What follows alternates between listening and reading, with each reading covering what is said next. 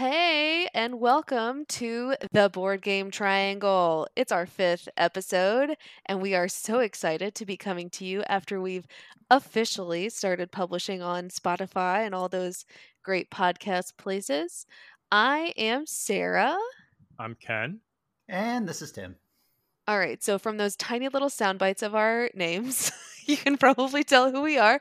That's one of the things we noticed once we we started publishing on all this the podcasting platforms. But we are excited to come back to you today and be talking about the very broad category of games we like in various categories.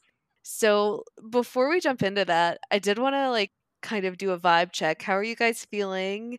We put everything on like Spotify and podcasts and stuff what are the what are y'all feeling? Yeah i think it's very exciting that we have 10 or 11 downloads so far and i am very sure that all the other people who told me they're definitely going to download will do so. I'm sure we're not 50% of it right? Definitely not. Well no it's exciting to be uh, be out there have something actually uh, published and in the world. I think definitely sub perfect as we got to episodes you know three and four now episode five we, have achieved true perfection. But oh yeah definitely. one could use a little bit more polish i guess yeah, I think it, I think it's interesting on the things you pick up. Just going back and listening to your recording, and and Ken, of course, he did the editing for it, so he had to listen to it way more than us. But we got to listen to the the primed and polished version of it, and even then, you still kind of pick up things that you would like to do differently. So I can I can only imagine after 10, 20, 50 episodes, I I can't imagine that goes away. Yeah. Yeah, I think you're always going to be fine tuning stuff. I know everyone can breathe a sigh of relief that I am ordering a better microphone and and stand set up so I won't be popping my p's as much. and but, I'll be sitting a, a, consistent distance away from my microphone. and I'll be trying not to talk it as much. So. uh, so grating. Oh my god, who is this guy? All these amazing things that we're doing for you, our audience member, ah, just so you can listen to us while you're cutting your grass. all right. That might that might actually be what they're doing while they're while they're doing this. I do kind of feel that after the gap we had from recording the first set to now, we may have forgotten what we were doing, and I guess we'll find out here. Yeah, yeah. Took a couple of weeks yeah, off. for for the viewer, yeah, it's it's been a few weeks. You know, some of us have been very busy. Uh, just to kind of share some fun personal info, I got to actually travel uh, out of the country for the first time ever, so that was fun. It's it's nice to be back. There. How was Prague? Prague is super cool, especially when you have people who live there who get to show you around. So that is it was a really good time it's really fun when you have someone who actually grew up there as well and they basically just show you here's where i went to school. Here's where i smoked cigarettes around that corner. Here's my favorite bar. Except he says that like five or ten times through the entire through the entire journey at, at every know, bar. and now you've got five or six more favorite bars for yourself. You can say i have That's a favorite bar in prague. I would definitely recommend going again though. It the place is incredible especially if you haven't really been anywhere in europe. Definitely recommend it. All right prague's travel industry, hit us up for some sponsorship. that's right. That's right. Hey, you know, we got to scrape the bottom of the barrel, get whatever money we can. All right. Yeah, you know, Iceland's teaching horses how to type on a giant keyboard to send your out of office message written by a horse in Iceland, but Prague's got our podcast. What is that real? That's a real thing. Yes, they oh, trained oh these God. giant Icelandic horses to type on a really big keyboard, so you can set your out of office message. It's is that where our script came from? Is that why we have no idea what we're talking about? Yeah, that, that's our outline. is actually written ah, by an ah. Icelandic horse. Hmm. Sweet. Okay, so so let's hop in because I feel like this is probably going to be a, a, pretty long episode. We might actually split mm-hmm. it into multiples because we're just talking about like games we like in the different categories of games. So, like, we've talked about different types of games and like briefly what they were, but like, let's really jump in and talk about specific games that we like in those categories. And I'm going to start us off because I listened to our first episode, obviously, when it came out on Spotify. And one of the things that came up is that Tim hates RPGs or role playing type games. And I just really want to. I'm triggered by you just mentioning that acronym. I just really want to dive into this because I've probably watched mm, 60 hours of Dimension 20 in the past two weeks. so it's all that I can do not to make my like hello at the beginning of this intro like their hello on that show. So, like if you notice that I was weird on that, it's because I've watched so much Dimension 20. All I wanted to do was say it like he says it. Kim, you were very adamant in that episode as well that you meant role playing style board games. So does mm-hmm. this mean that you do like things like D and D and other full strict role playing games and just not the board game style? Do you have no experience with those? What is your clarification on that? Yeah, I've got a little bit of experience with uh with with just a D&D style board games. I would it's really funny because I feel like it's right up my alley. You know, if I were to do it, I would be very rigorous. Uh, I want like hardcore inventory management. You know, I want that that nitty gritty detail, and there's that part that I'm like, surely, you know, I would enjoy this. But then there's also there's so much that you're at the mercy of when it comes to the dungeon master and how good they are at what they do. And I'm not really sure. I've never, I can't say that I've ever really been properly driven by like a, a dungeon master. You know, we've always kind of done, I would say, some fairly light-hearted, like uh, D and D light sort of scenarios where mm you know it gives you kind of the the vibe and feel of d&d but like you're not really being strict about like you know your inventory or whatever you know you, you're kind of just going through an adventure there's a story um there's items that you can collect and things like that but like other than that like there's not a huge focus on like hit points and you know it's it's fairly hand wavy on those sort of things. Okay. And, i can definitely... yeah i just felt like it was lacking it was just lacking certain parts I, I, I guess and i'm not sure what yeah, I could definitely run something for you, or we can bring in someone else maybe to run a session at, at some point for mm-hmm. for the group of us and get a better feel. And this primarily is not a, a podcast; it is about role playing games and uh, definitely not a live play podcast. But we can do that and have a uh, a follow up at some point when you've had more of that kind of uh, experience. Mm-hmm. But when we're looking at board game kinds of things, know that we we have a variety of games we've had here. I think Sarah, you'd mentioned that your your early board game experience was all with uh, with Talisman, which very much is a role playing style game. Yeah, so it's I mean, I used to when people in college would ask me what I was doing on my weekend, I'd be like, "Oh, I'm playing this game called Talisman," and they would look at me with a blank look, and I'd be like, "It's kind of like D&D light. You it, it's a board so there's a you're playing the same it's like d&d but you're playing the same map every time with the same obstacles and there are only a few places that you have to roll dice to figure out an outcome. So it's like a very toned down version. So you don't have to have a dungeon master who's running the board. You've got like you, you all have your classic characters right? So you can be a bard you can be a minstrel. Actually i think those are the same thing. but uh, you know what I mean. You can be like a a warrior, that kind of stuff. So you're still like rolling dice, but you're more moving around a board instead of moving around like an actual dungeon map. So mm. it's it takes a lot of the hard work part, the preparation part out of it, but you can still get as into it as you want to as far as like the role playing part goes. My group it depended on how drunk we were, how how into that we got. So I think honestly, as I kind of ruminate on it a little bit more, uh, like it, it's still fairly hard to articulate what it is about it that just doesn't doesn't hit me well.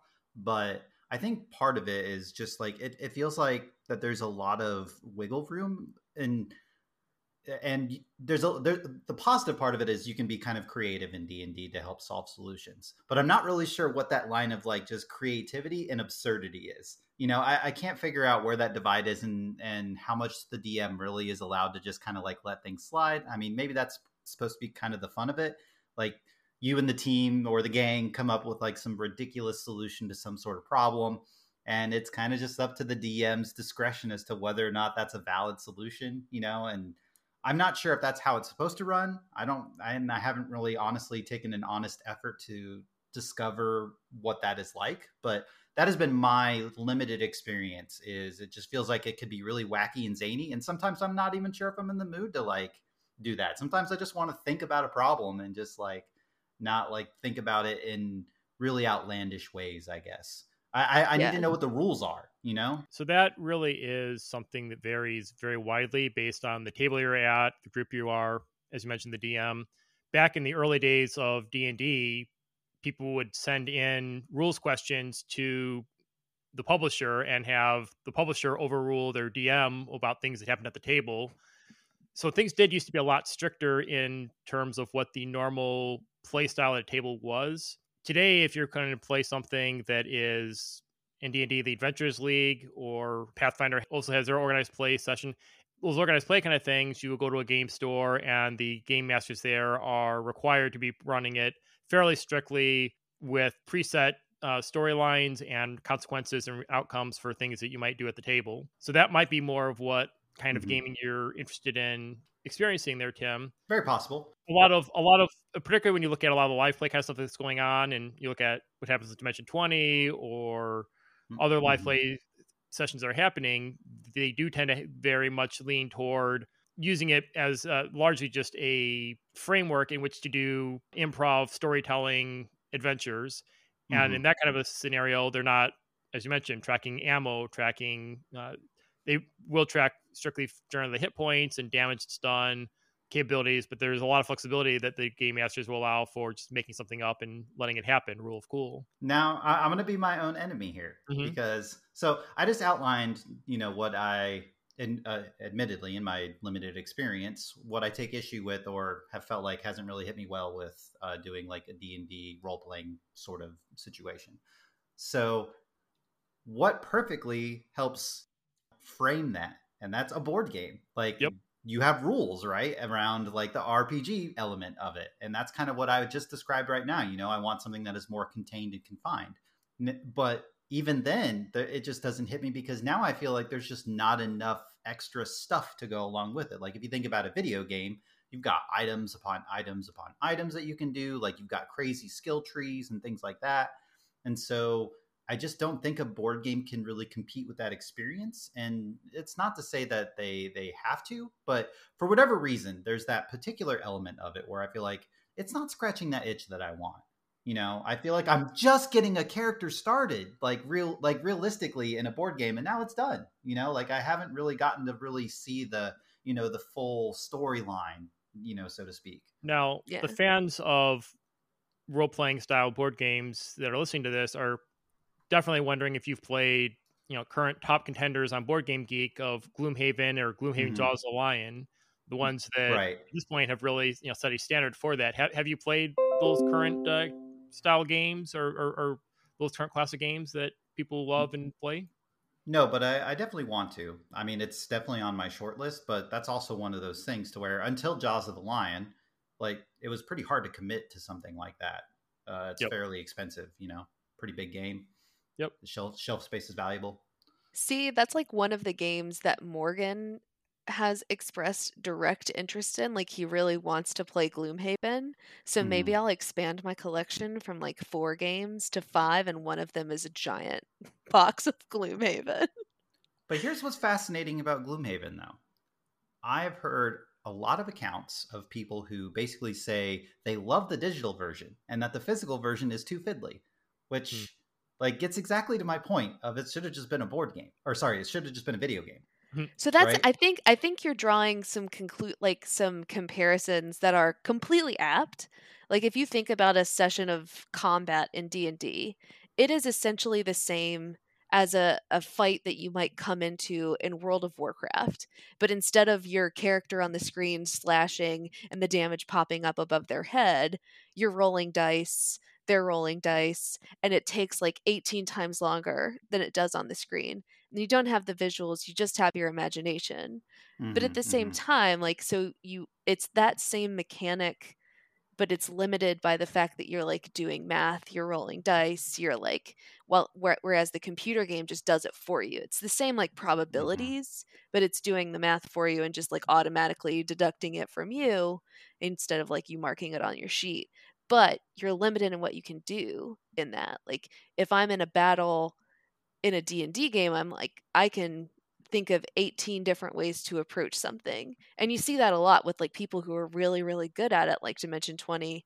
Like they're doing crazy things and the DM is just like I'm whoa, like that's crazy. I'm going to give you advantage on that cuz it sounds really cool. Like so I think it's it depends on what you want. If you want something mm-hmm. that's like quick and going to just do all the stuff for you, eh, but you're kind of limited in what you can do, there's that D&D just I think it scratches a different itch. It's oh, a very similar definitely. mechanic but scratches a different itch.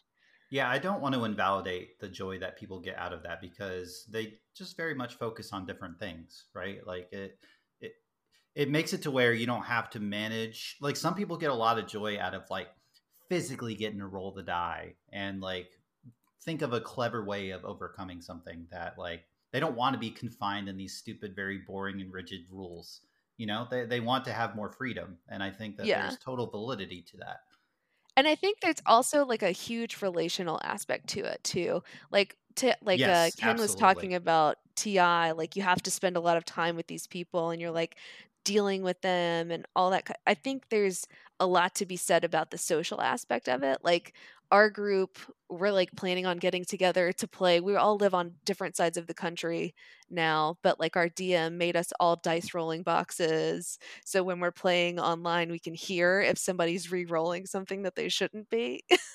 you know, and like, so we're like getting together over New Year's this year, like at a cabin in the woods, and we're not planning on anything else. We're just going to play D&D the whole time. Like, that I guess it's just the social aspect for me. And like you heard it here, folks. Off. Sound is the original anti-cheat. Yeah. I would definitely say that is a big part of my feeling about board games in general.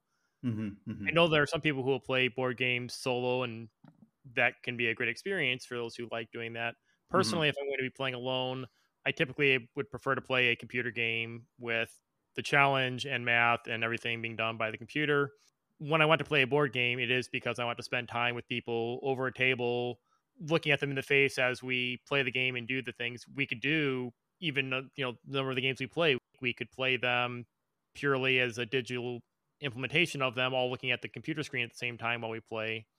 But sitting down at a table and playing a game together is a really cool experience with friends, with people who are becoming friends, with uh, people who just enjoy the way in which their brains work and the ideas they come up with.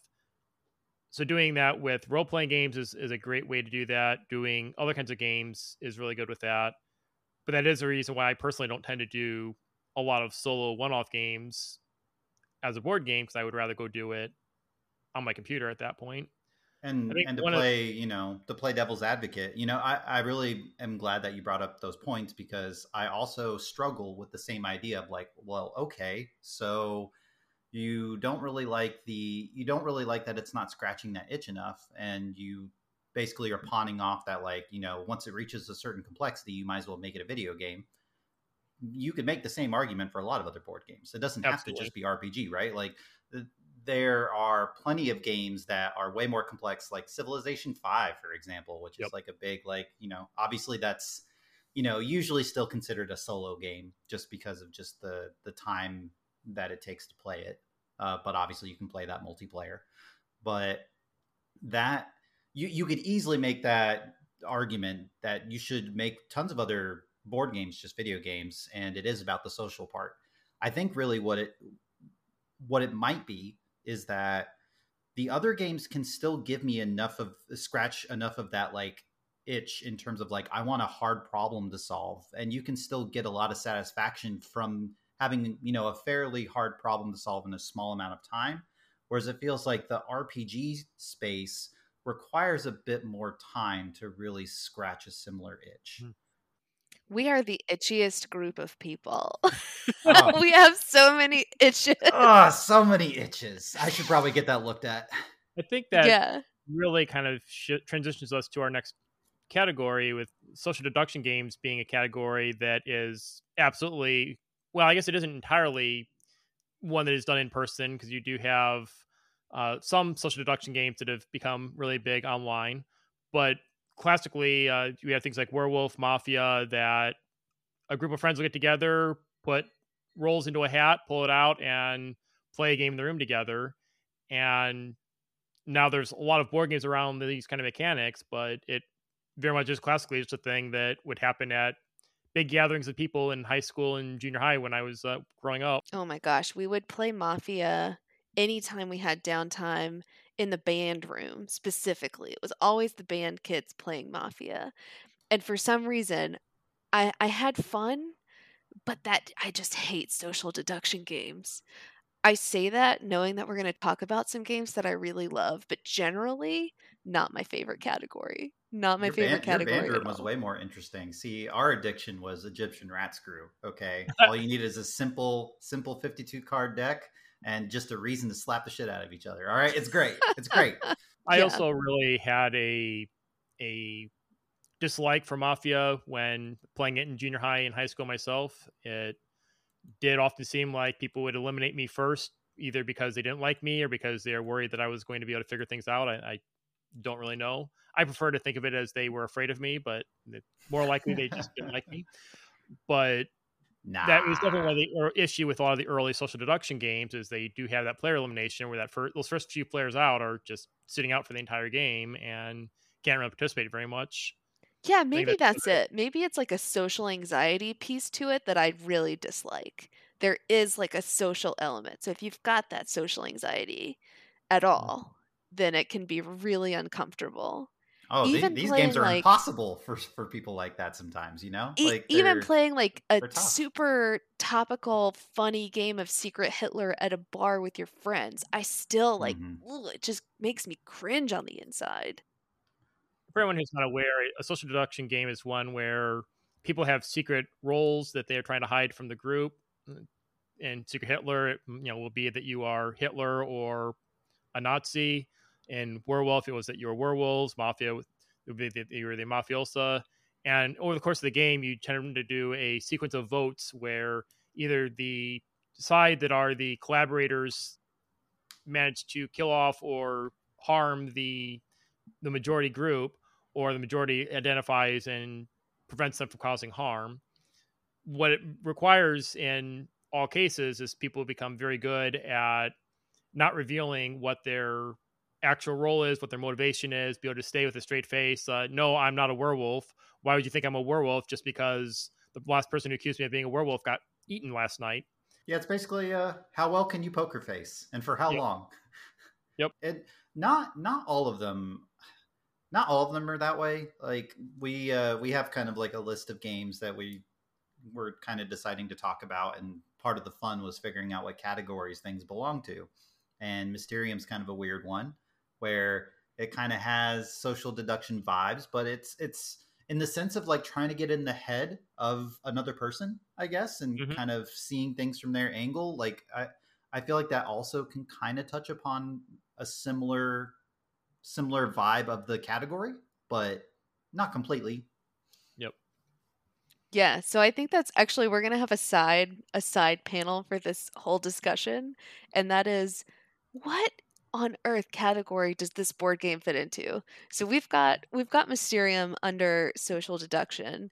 I'm gonna fact check us and see what Board Game Geek has it. Okay, Ooh, we're correct. all right. Deduction is the number one category for it. Yay! Let's go. We're not Yeah. clueless. All right. all No, right. And th- this is not scripted. It's Sarah is just looking stuff up. We we kind of just broadly put them in categories. So Trying to type quietly. I would definitely say that my favorite in this category is uh, the Resistance Avalon. I like it better than the original Avalon because I like the King Arthur uh, flavor and art that it has. And this is a game that a group of friends and I played every time we were together for probably about three years. So we played this game dozens and dozens of times. Over the co- course of time we were playing it, the meta switched from anybody who's voting for the first mission is clearly a collaborator to anyone who's voting for the first mission is clearly you know a loyalist to back to uh, you're, you're a collaborator. If you vote for the first mission and then not for the second none of this ever actually meaning anything but just becoming the metas of the group where every vote anyone ever made would get intense scrutiny because we're like okay well in our last several ca- experiences when we passed the first mission it was a failure so if you're voting for the first mission, you're probably are you're probably a bad person, right? We did end up with a couple people in the group becoming very, very frustrated with the meta and the accusations and feeling like no matter what they did or said, they would always be getting lots of pressure. But that was just what we would target at everybody all the time. So See, those who were enjoying it were having a lot of fun. Those who were not ended up eventually banning the game from being played anymore in that group. just hearing you describe that just makes me like I would need like three shots to be okay with playing that game. Sarah, Sarah, Sarah. No, no, no. See, I've got a comfort blanket for you. It's coming for you. All right. Okay. So one of my favorites in the social deduction category is Sheriff of Nottingham. Yes. Now, what is great about Sheriff of Nottingham is it really limits the lying space. All right? Mhm. You're lying about something so innocent and so fun. Like it's just you're hiding things in a little leather pouch and you're saying there is X amount of items in this bag. And Wait, wait, wait. Is this the game that we played that one time that we were at Atomic Fern? yes, Durham? Yes. RIP Atomic Fern. Oh, Yeah, that was the best board game bar. Yeah, rip. I do remember that. That It's- was a lot. It it was fun. It was a Mhm. lot of fun. mhm. I wouldn't have chosen to play it. It was a lot of fun. See, this is this is why you trust. This is why you, for some reason, keep coming back to us. I don't know why you do, but it's maybe because once in a while we show you a board game that's fun. But Sheriff of Nottingham is great because you're just you're hiding fruits and chickens in in a bag, and you're just saying, well, yeah, there's there's uh, three of these in the bag, and everyone gets to take turns, uh, basically asking the other person if that's really the case or not you know and you know if you're you're also willing to slide some money to bribe someone to just be like you know this is good right? Um like i love how just it's it's a very easy thing to explain very easy thing to teach and it makes it to where like people who maybe are a little bit more socially awkward like we all have to lie about the exact same small thing you know and the stakes are so small like everyone's laughing and having a good time whether it was true or not you know like you you don't feel like you don't feel bad if you were caught you know it's just, it's just funny you know uh, i i do like how innocent and uh just charming the whole thing is like the theme of it is is just fun It's still just ugh, makes me. If I saw that come up on the social deduction category specifically come up on the calendar, I would be like, "So sorry, I'm sick." okay okay so to that end then sarah how do you tolerate twilight imperium As far as what?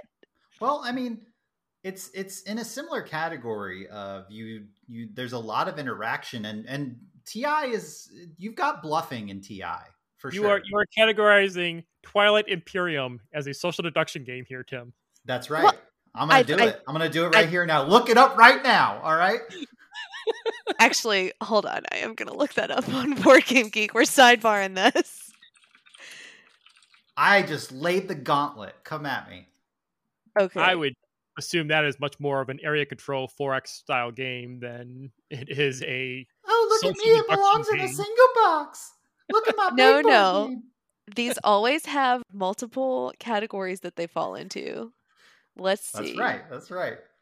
I, I I do think that there is like a social deduction aspect to this. You know, there's a lot of s- s- subterfuge going on. All right. I will I will admit the game I just lost of Twilight Imperium last night, I lost because I didn't realize that the person whose home system I was attacking had as a secret objective a card that when he lost a plant in his home system would give him a point, which was his 10th point, winning him the game in the middle of our action phase because we were playing online and I was not able to read him Aha. afterward, all the other players were saying, "Oh, well, you couldn't have known." I was like, "I think if we'd been playing in person, I probably would have noticed the gloatingness about him as I activate his system, and would not have done that."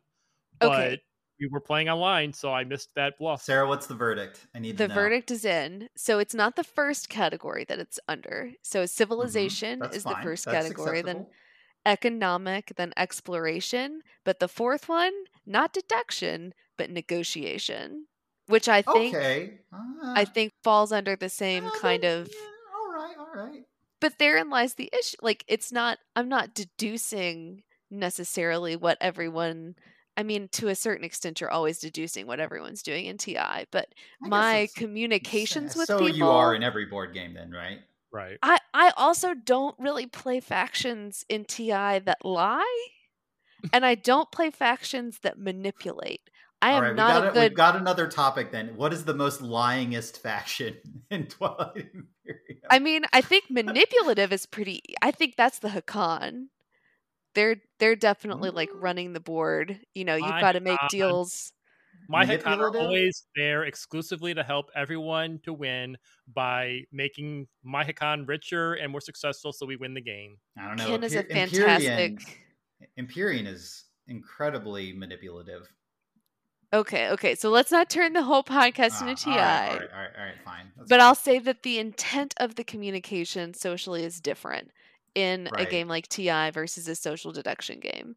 And again, it's one of those things when you have social anxiety, like I can tell Mhm. you that it makes me cringe on the inside to think about playing the Sheriff of Nottingham. But once I'm playing it, it's fine. It's fun. I'm enjoying it. But thinking about it beforehand, I would probably tap out and not go. Hold on. I'm going to come back around one more time to the social dedu- deduction aspect because I think in TI, it's very easy for somebody to get on, you know, get get on this huge tirade about how they're not in the running whatsoever. And that is just a giant like that is totally a thing of like social deduction of like you try to spell out your your sob story of why, you know, it couldn't possibly be me, you know, like here's reason X, Y, and Z, you know, like to me it just like they they have that overlap, I guess. It's- kind of what there's- I'm getting at. It definitely has elements of social deduction, but that's Mhm. not the only thing that's going for it. Definitely not. I would not put it in social deduction as like the first category. And like would say- another one that like it's it's social deduction, but there's other stuff going on. You're not like lying to people it's about like social things. deduction light, you know. I mean, the ghost can't even talk to you, man. It's a collaborative social deduction game. Yeah, it's is what collaborative Mysterium social is. I would say the most cutthroat social deduction game that I'm aware of is called Dead Last. When Dead Last, you look around the circle of people, you decide which number of one of the players that you want to play. Whichever number you play, that is the person you're trying to kill that round. If you fail to vote with the majority, you die. If you are the target of the majority, you die. Unless you realize that you are the target and then you put your own number down, at which point you have to pick one of the people who tried to kill you to kill. I want to I have- quantify for the viewer right now the dis- look of disgust on Sarah's face as Ken described this. I just I want to curl up into a ball and cease to exist hearing that description. that I sounds like the worst game. Sarah's like, I elect to kill myself. I mean, I'm out. I'm out. Tapping out. Nope. I, I have a friend who playing that game was absolutely unbeatable because anytime we would try, well, initially she would put together the best alliances to kill anybody who was a threat to her. So that was huge to begin with. Then, if you managed to put together an alliance, non verbally looking around the room, flashing cards, whatever, to target her, she would always know and would always defend herself.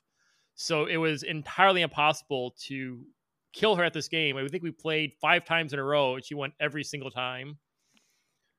No. That Nah, is man, the I'm level of social deductiveness that was very, very telling that she could read people that well and know that clearly what was going on.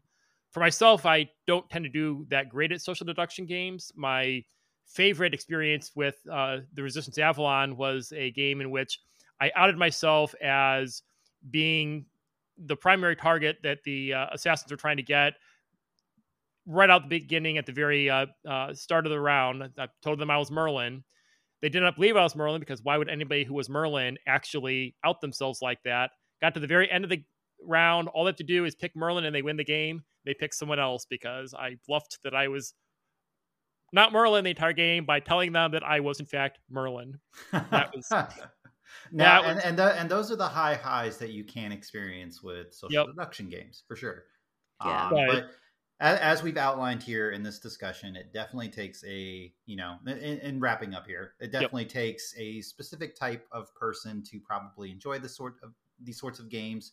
In general, they probably do cater more often than not to people who actually maybe don't play board games as often. Yes. Uh, they're usually safer bets for things like that. Um, but uh, and and is there any other honorable mentions before we maybe move on to the next topic? Hmm. I think got mine would probably be uh, um, Deception Murder in Hong Kong. Yep. That one's fantastic. I definitely recommend Absolutely. checking it out. Uh, mostly because it, it does kind of have like a cooperative element. Well, I mean, some of some uh, social de- de- uh, social deduction games have a cooperative element to it, but uh, it's also fun just to see the, a bunch of pictures. It basically feels like Clue in the sense that like you have like all these different components that you can look at and like you can just come up with these outlandish murder stories that everyone just has fun like piecing together. And there's just there's very rarely enough clues for you to really fully figure it out. So it's always still like a guess at the end whether or not um, you've actually figured out who the person was and what weapon and what room you know that sort of thing. So that's really fun also it usually you can get people into it really easily if uh, you just kind of you know say it's like th- it's like a better version of clue and you'll feel right at home you know jumping right into it uh another honorable mention from in, in my opinion Yep. Sweet. So let's let's go to a different um category that doesn't make me want to crawl out of my skin. let's let's talk about worker placement. We're gonna jump from like my favorite to my least favorite to my second favorite. so we're talking worker placement, resource management, and I think we all agree that the number one game in this category for us is probably Dune Imperium. What are we thinking? Ooh. see now we're now we're dabbling into dangerous territory uh, because we are now like so this kind of reverts back to kind of what we dabbled in a little bit with our previous discussion about where the hell do some of these games belong? And some of the newer games definitely are uh, they're playing with fire. You know they're trying to find what various combinations of mechanics can i put in one game and have it actually make sense. And i think dune imperium is the quintessential like guys i figured out this awesome combo of different mechanics because it's got worker placement it's got deck building and it's also got a little bit of area control in it as well. Um, it, it just finds a way of doing a little bit of everything but also beautifully mingling them to where it just like it just flows like like a well-oiled machine. Uh, I, I have so many great things to say about it. Is it the best worker placement game? Maybe not but in terms of having multiple categories gluing together well i think it is the quintessential like title to look at Yeah, for for me, Dune Imperium is the only worker placement that gets a ten out of ten from me on Board Game Geek. What I love about Dune it, Imperium, man. yep, what I love about Dune Imperium is that it's a deck builder worker placement that is constantly making you struggle when you want to play a card between playing that card for the worker placement or the effect. When you're buying a card, you are constantly having to agonize over whether or not to buy the card that gives you the combo effect you want or buying the card that lets you place your worker in future rounds where you will need to to build your engine properly. And as a worker placement, it squeezes that decision space so much more than even any other worker placements in my experience because you are always having to make the judgment about making the play now to get that position you need or saving your cars to do the combo you need and then potentially missing that worker placement it further tightens that decision space in a way that is unique in my experience with other worker placements so yes it does do that by comboing with deck building but in doing so i think finds a, a really impressive sweet spot between those two categories Yeah. So I just looked it up on Board Game Geek because I was curious because this brings in so many things. I'm not even looking at category because the categories are like movie, novel based, political, whatever. Mechanisms, it starts with card play conflict resolution. The second one is like deck bag and pool building. So that the very last one on this list of like 20 mechanisms in this game is worker placement. Really? I don't know if they're I don't know if they're ranked like this is in order of how important they think it is in the game, but they actually have Hmm. worker placement very low on this list. They're alphabetical. Aha! Thank you. Thank you so much for that. oh wait, wait. Does that mean that deception is uh? oh no! Oh, Oh, no! My goodness. It's all a Wow. Lie. We're going to we're going to add that to the list of things that most people could deduce very quickly. Aha. I can edit that out for you, Sarah. We can just leave our viewing audience. No, that's staying in. that's, that's you know what? That's canon. That's that's in there. Yeah. That's, uh, I All do right. not know what alphabetical order looks like. I mean, if you're not looking for it, it may not be obvious. No, I made a whole thing about how it was the last on the list because it starts with a W. That's okay. Okay. That's okay. It is in there as work replacement, though. Hmm. Okay.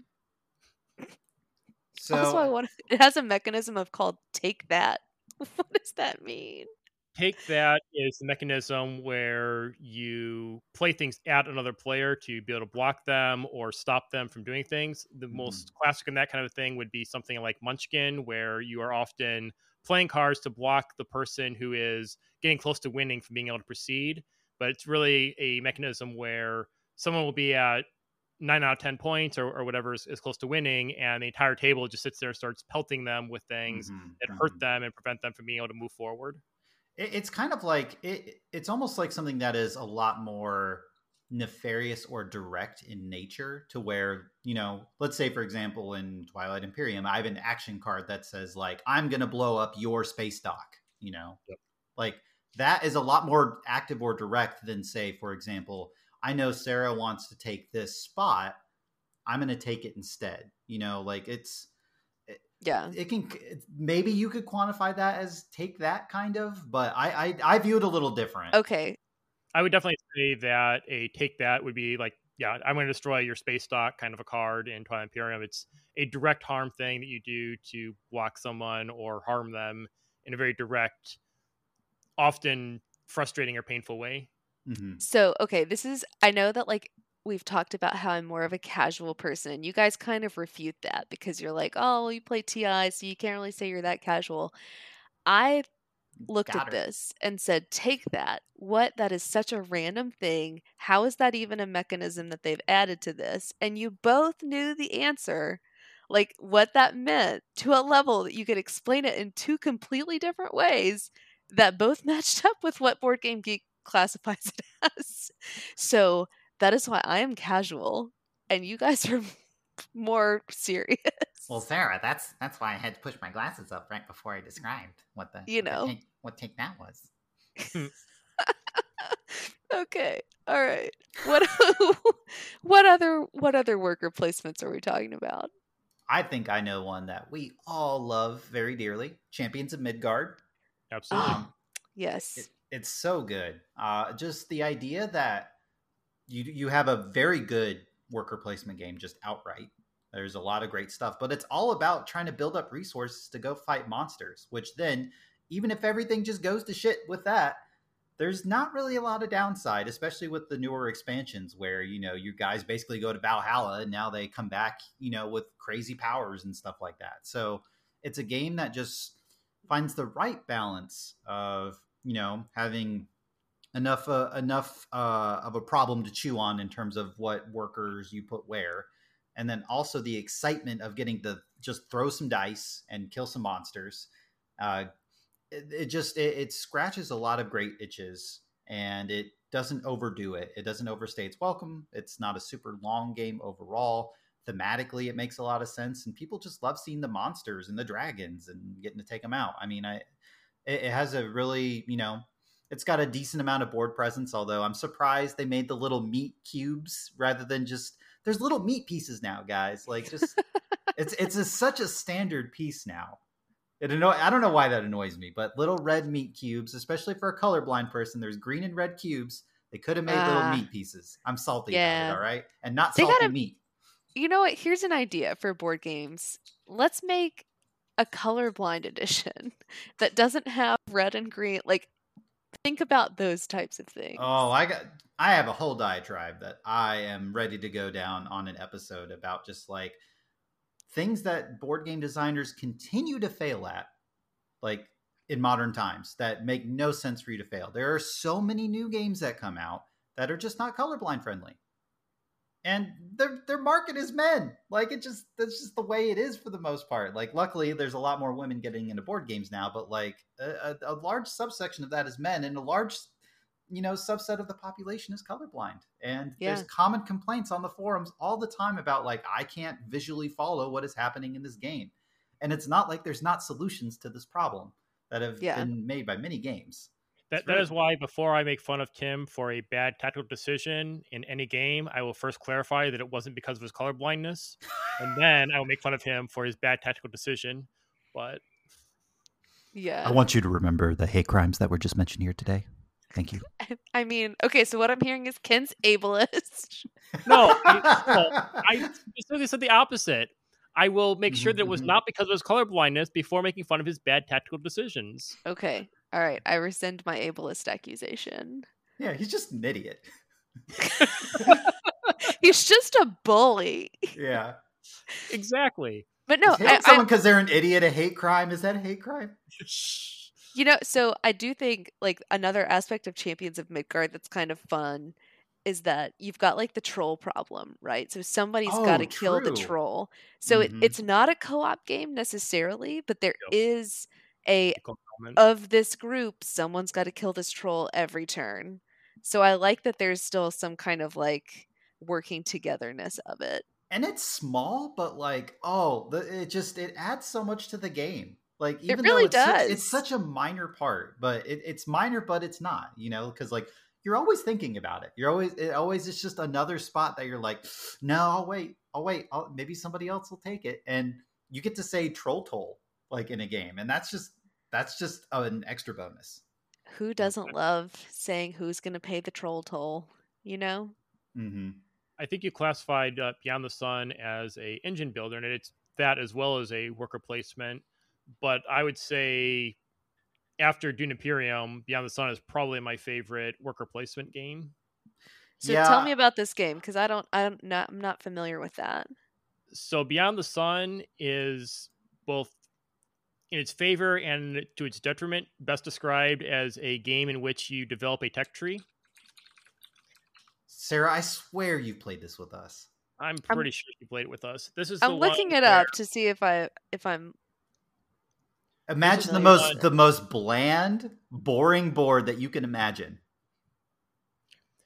this no that is entirely unfair. This is a board that lays out for you a tech tree where there are dependencies between tech streams oh god. and as you as you go through the game each faction discovers technologies that allow you to do things on the the fleet and battle board which i guess you can build some fleets and shoot some stuff if you want to. But what you really want to do is learn new technologies and be able to dedicate your population and your science dice constantly toward expanding the the technology that your faction has as you grow through eras of, of time here until eventually you unlock some capstone technologies that are really really neat Yeah, oh, that- I have absolutely played this game. I have. I knew I'm it. Looking I at, knew it. I'm looking at pictures of it now, and I have absolutely played this game. This is the game where many reviews try to shy away from the fact that it is a game where you discover a tech tree. I would have to say that if hearing that you get to explore a tech tree doesn't immediately excite you and make you want to play this game, maybe it's not the right game for you. But it is. I, I think that's awesome tech underselling it. I like. I I made jokes early, but I love this game too. Um, I I think that there's a lot more going on than that, especially since I think that a lot of people undersell the area control aspect to it. Like, I think that that is a huge part of that game that is very minimalized. Now it doesn't help that it's kind of it is kind of like its own board off to the side a little bit, but it massively undervalues how important that board is. And so there's a huge area control element and really at the end of the day all this all this tech is really facilitating that board you know Yes. like it, it is dictating what you can do there how quickly your ships can move how quickly you can conquer planets or, or sorry colonize we're very nice here all right i don't i don't have any of that ableist you know manifest destiny mindset right? that Ken does. okay. yeah I- it, it's it really all i'm trying to say is there's a lot of uh, cool mechanics going on there and the tech tree is like it is the main part of it and really it's it's just making it extra clear that like yo this is an engine builder like really at the end of the day right? And uh, also what's cool though it's an engine builder in the sense that you all end up competing for the same technology eventually to where if you both want to use a spot like once someone has research, researched something and something looks cool like they may also chase that technology. And then now there's a there's a uh, worker placement position there on that technology to use that spot now and so you're you're both competing you're both deciding like okay do i want to go down that tech path? And then once you do that you now compete over that space. And there's just a very cool dynamic of of you know making those decisions about whether you unlock a technology so you have that worker spot how often you think you'll use it or if you, you want to gamble and maybe go down you know another path and unveil a, a new technology that now maybe someone else is going to have to burn some time chasing and you're already going to get your fill of it by that time and it- there's there's a lot of cool decisions in that game But Okay, if you're a person who spent as many hours digging through the Alpha Centauri tech tree Ooh, Alpha Centauri. as Ah. I did, you need to buy this game. This Mhm. game will make any tech tree lovers out there just have a Civ phenomenal Five. Yeah, If you like Civ Five, you would love Yes. this. and you know what? If you don't love all of those things, but you like little cubes that fit perfectly onto a card that has indents on it for the cubes, Sarah, is this is this where we've gotten you to now? it's a tactile game. I like that tactile part of it. I'm sorry. I mean, d- dual layered boards are are you know, mwah, you know, chef's kiss. But I have had to look at like 17 images of this game to remind myself of what it is and how we played it. now that's because thematically it's not the strongest. Okay, like you don't it, you don't look at it on a table and go, "Wow, that's a looker." You know, like you just don't.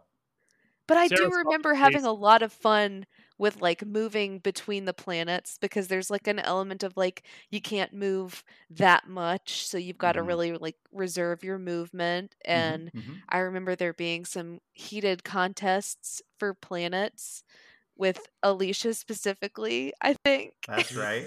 That wouldn't surprise me.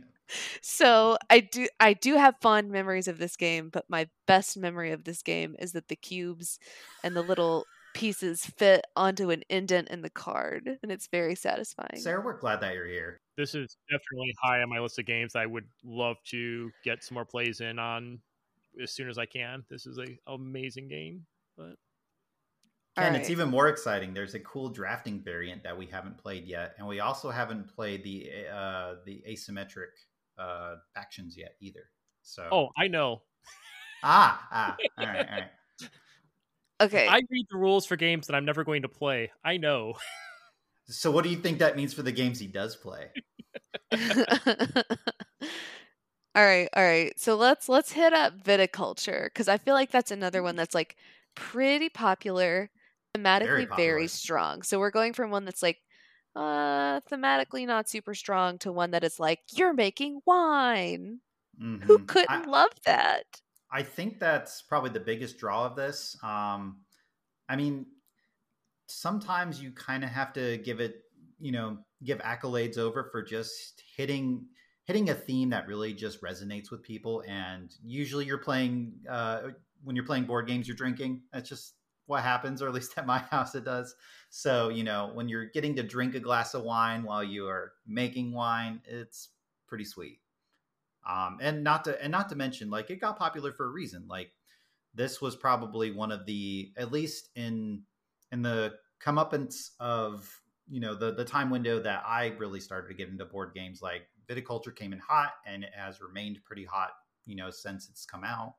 Uh, it just it's got the right balance of complexity in terms of a worker placement. It's pretty newbie friendly. Um, it's not very difficult to teach, and usually they can.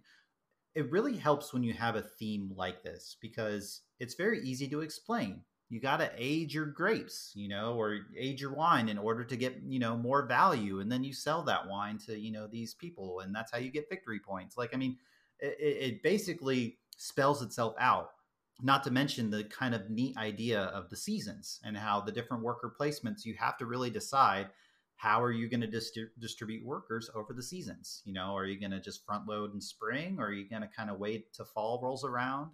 I i just love thematically it just makes it people latch onto that very quickly. And that alone uh, is sometimes a struggle with getting people in the games. So this will always sit highly on my list for that reason. I just like the if, if you want to make a rosé, you got to have some red and you got to have some white. That's my favorite part. We're, we're just basic bitches here, all right. We just we're just combining we're, We're just, just- combining colors, all right. It's just We're the color just trying to make a rosé. Okay, that's all. Rosé all day. All right. No, And- I'm not ooh, that person. That But did remind me also. There is a mechanic I really like in viticulture, and that is the grande worker. The grande worker is ah shit, they took my spot, but you always have a backup plan. You do have one worker that can go anywhere all the time. It doesn't matter if the spot was taken, and that that's kind of a nice feel good safety net. You know, like that makes it to where every decision is not as agonizing as it might be in a normal worker placement game but it still it doesn't trivialize you know the game it it just makes it to where like there's a little less pressure which is nice you know you know that you have reprieve to some degree I'm going to throw this out there for anyone who's never played it before. If you play viticulture and you want to do pretty well, invest in infrastructure. It sucks, but it helps so much. and that's been your tip of the day. All right. I really want to get viticulture to the table a bit more. Um, I'm also really excited. Apparently, there's a co-op variant that has come out that I haven't had the chance to uh, get a hold of. Um, I think it. I think it. Had, uh, I think I'm waiting on. There's like a big box that will fit everything in because I have the Tuscany expansion and things like that. But um, Wait, so you're saying it's a co op that makes wine. So is this like a cult? Like, Hmm.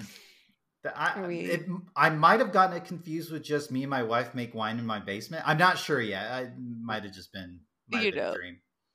But, okay. Okay. yeah, highly recommend viticulture. Uh, check it out. It's pretty easy to get a copy, uh, and um, make sure you get the uh, essential edition. Although I don't even know if they're selling the other edition anymore. So viticulture essential edition, I should say.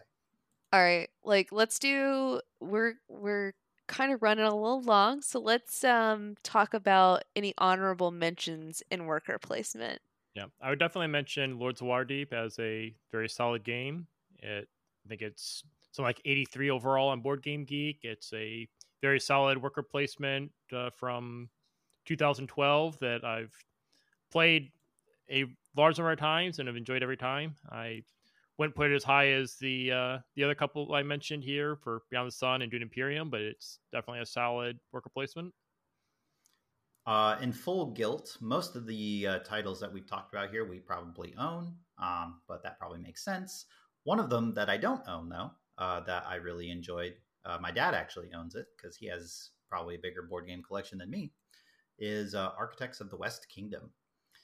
What I really like about this game is the way that it handles your workers. You basically get just an ass load of workers. I think it's like 18 or something like that. I, I don't remember the number, but basically there and there's maybe 10 12 spots on the board and you're allowed to keep putting workers there as much as you want. And every time you put an additional worker there it in, that's how much of that resource that you get. So if you have one worker there you get one resource.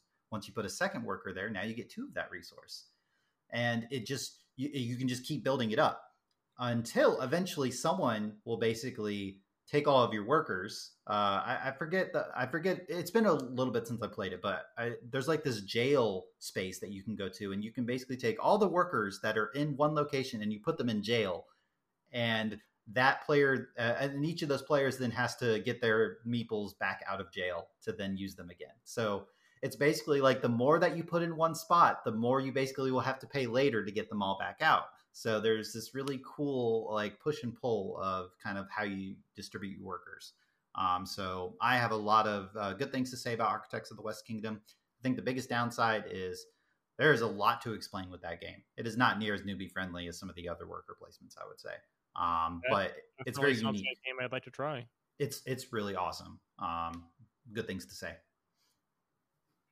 My honorable mention for this category is going to have to be cytosis because, you know, I'm a pharmacist, the sciencey, science game. science, you know, we're we're making peptides, we're taking lipids and making hormones. It's so thematically satisfying for me. Like just It's really great. Uh, it's spot on. for for full context, Sarah and my wife Alicia, they're both uh, in pharmacy, so they love the science aspect of things. And so uh, this is a worker placement that I owned. It's very lighthearted, um, but for those who are like science geeks, oh, they will instantly latch onto this game. I mean, as soon as you get to say the word mitochondria, that that's it. Like they're Hmm. they're in full full elation mode. All right, so definitely recommend it.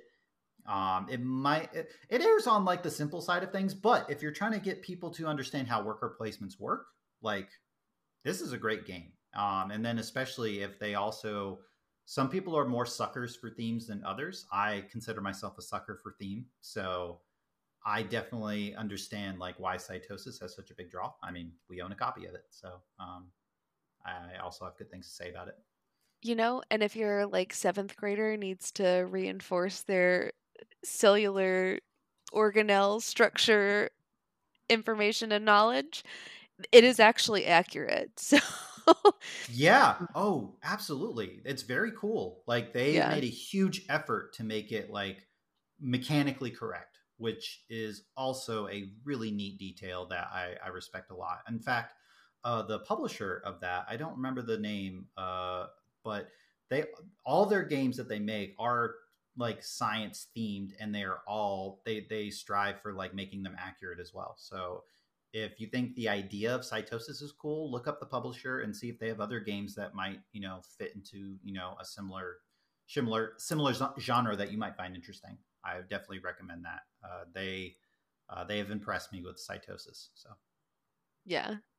All right. So we've covered RPGs, social deduction, worker placement. We've still got quite a few to go, so we'll save that for a new episode.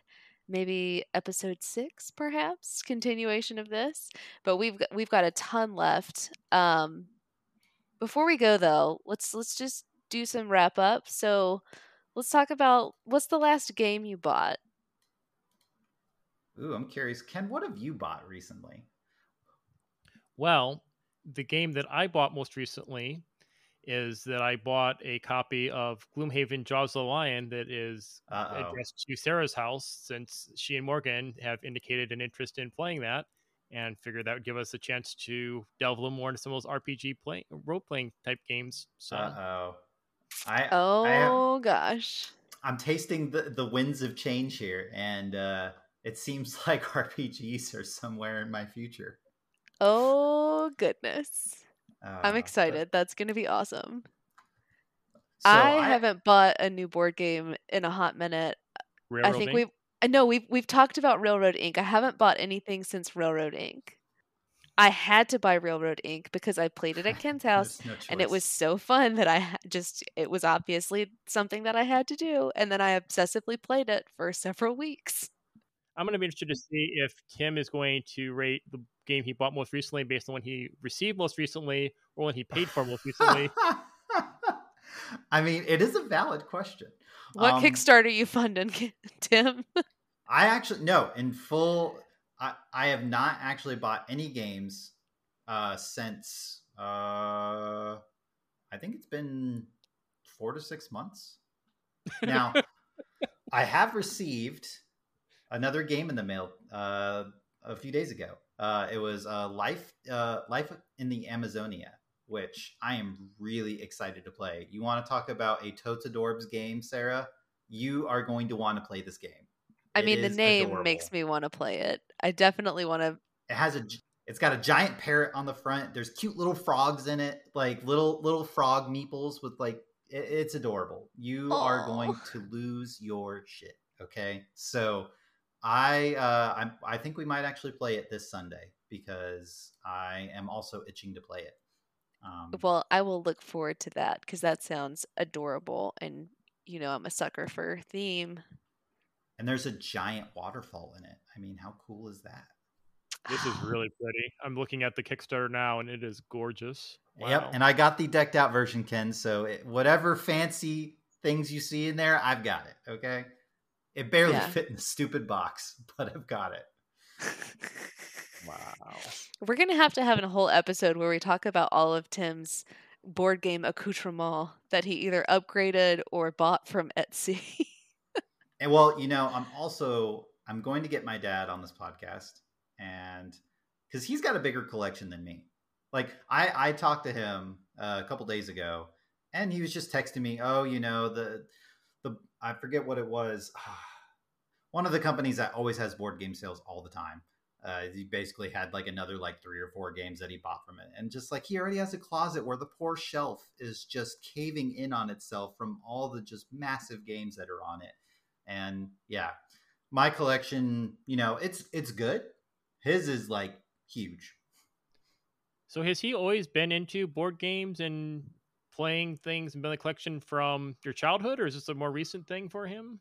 so i think it actually um it, it might have stemmed some from when we were kids and we played uh the pokemon card game together which i have extremely fond memories of um we basically have every pokemon card from like base set up to like the probably the first 10 to 12 sets we have the a binder of the complete set of cards um, and we still have it to this day. It's probably worth a crazy amount of money. Yeah. um, and we just you know it's we keep it because it's fond memories. And um and i think from there like just one day i like brought a board game over. I'm trying to remember what it was. It might have been scythe. It was either i, I think it was scythe. Um oh wait no. I remember now. It was catan. I brought catan over.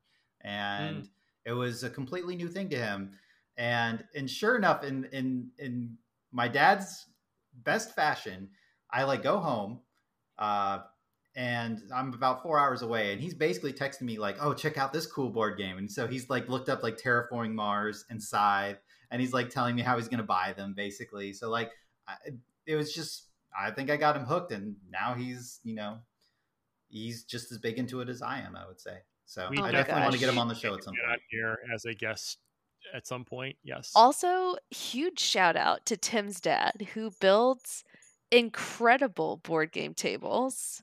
Like master carpenter over here, false top table, felt interior, Mhm. lighting, cup holders. Tim's table for playing games is legit, and his dad straight up made it, which is like blows my mind. So impressive. I did Yeah. not know your dad made that table. That is an amazing table. Yeah. Uh, I've tried to convince him to uh, maybe he should just do that. Now, unfortunately, like, unfortunately, there's a lot of people who are making, you know, board game tables now. Um, and probably a lot more affordable than, you know, because my dad made that like out of oak. So, like, we wanted it to kind of correspond. I also, this giant desk that I'm sitting at is, you know, a huge one that he built for me when, you know, I was like moving out and he wanted like kind of like a nice gift to make me. Um, so he, he he's used to kind of making stuff with with wood. Um, and he adores antiques, so that's kind of where that comes from. Um, so I've seen a lot sure- of board game tables, Tim, and, and the one you have is absolutely top notch. Oh yeah, he did an amazing job. that, It is a gorgeous table. Yeah, he did a- an amazing job. Um, so. Uh, Dad, when you're listening to this, uh, you know, just quit your job and just go make some tables.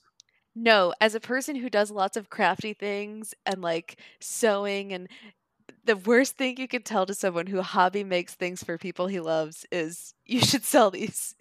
You get so attached to it. You put so much of your heart into it and then Yeah, someone's gonna hear lowball you.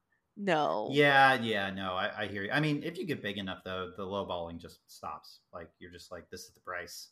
I mean, That's that's, a true. premium furniture level kind of thing that he's making there. If Yeah. he wants to do it, we can absolutely stick some of his uh, ads on here and get business for that if we ever get listeners. But All right, Dad. Free we've accident- sponsorship. We've accidentally plugged you for a thing that you don't actually really sell. So uh, do with that what you will.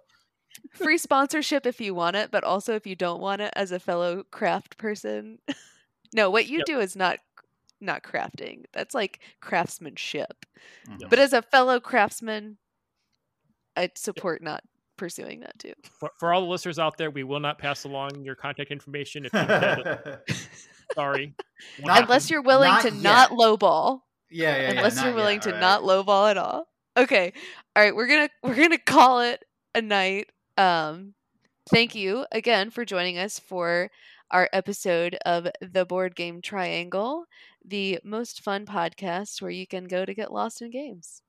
And we'll see you next time. We'll talk more about different uh, categories, games we like in different categories. I like it. See you Sounds guys. good.